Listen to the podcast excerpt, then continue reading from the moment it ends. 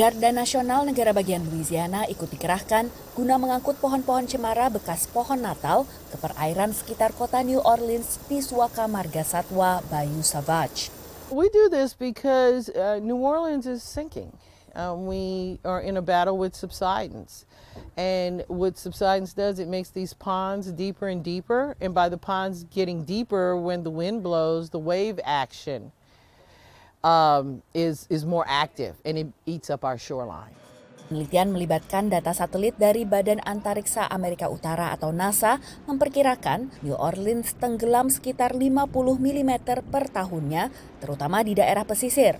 Penempatan pohon cemara di wilayah dekat perairan diharapkan bisa memperlambat proses ini. They'll stop the wave action and we will have sediment that will build within those trees. Kegiatan ini dikelola Dinas Perikanan dan Satwa Liar atau US Fish and Wildlife Service, instansi di bawah Departemen Dalam Negeri Amerika Serikat yang menangani pelestarian satwa dan lingkungan. Meski kegiatan ini baru berlangsung 20 tahun lebih, dampaknya telah sangat terasa. Not long ago, most of this marsh had turned into open water.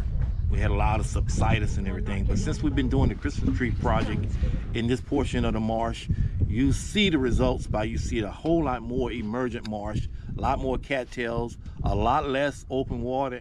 Setiap tahunnya jumlah pohon Natal yang digunakan bisa mencapai 5 ribuan pohon menurut pantauan Dinas Pekerjaan Umum New Orleans. If it were not for those Christmas trees, we would not have the emergent marsh you see here.